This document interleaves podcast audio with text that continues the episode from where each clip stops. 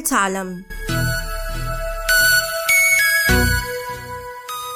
معي أنا سليمة لوبال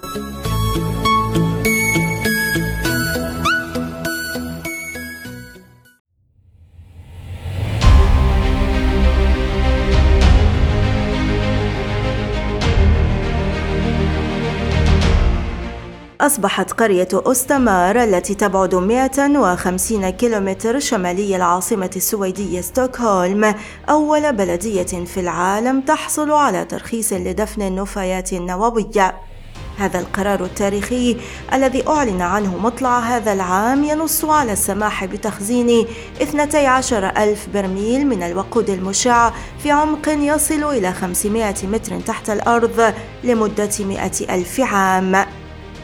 سبقت فنلندا السويد إذ حفرت أنفاقا لتخزين النفايات النووية لكنها لم تشغلها بعد في انتظار الترخيص لكن أعضاء مجلس القرية السويدية وافقوا بالإجماع على احتضان النفايات النووية.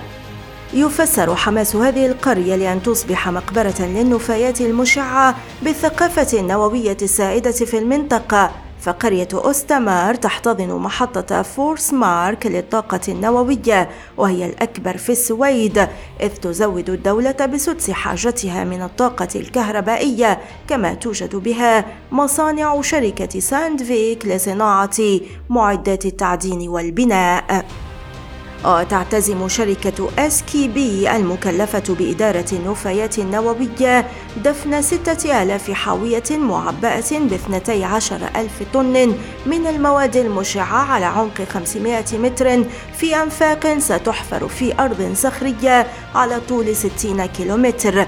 يهدف المشروع إلى تفادي تسرب أي تلوث إشعاعي طيلة ألف عام وهي فترة سيبلغ فيها إشعاع هذه النفايات الذروة ليعود إلى مستوى إشعاع اليورانيوم الطبيعي بعد مئة ألف عام. تعمل أسكيبي منذ عام 1980 على تطوير هذه التكنولوجيا كما ينتظر أن توفر بواخر لنقل المواد المشعة في عملية تصل تكلفتها الإجمالية إلى 15 مليار يورو وينتظر أن توفر للقرية نحو 1500 منصب شغل.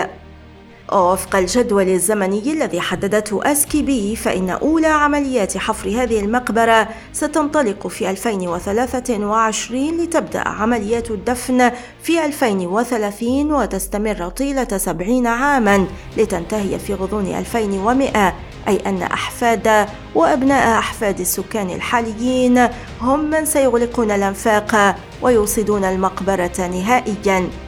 تعد مشكلة النفايات النووية مشكلة عويصة جدا إذ أن 439 مفاعلا نوويا بينها 104 مفاعلات نووية في الولايات المتحدة الأمريكية تنتج آلاف الأطنان من النفايات وقد كشفت عدة كوارث طبيعية دفن حاويات تحتوي على مواد مشعة في البحر الأبيض المتوسط وبالقرب من الشواطئ الصومالية بينما تتحدث تقارير إعلامية عن تورط المافيا الإيطالية في عقد صفقات لدفنها في دول إفريقية مقابل مبالغ زهيدة بينما يحتاج دفنها الآمن إلى مليارات الدولارات والآن وبعد أن قررت هذه القرية السويدية دفنها في أراضيها هل لديكم الشجاعة لتدفنوا في قراكم مواد مشعة؟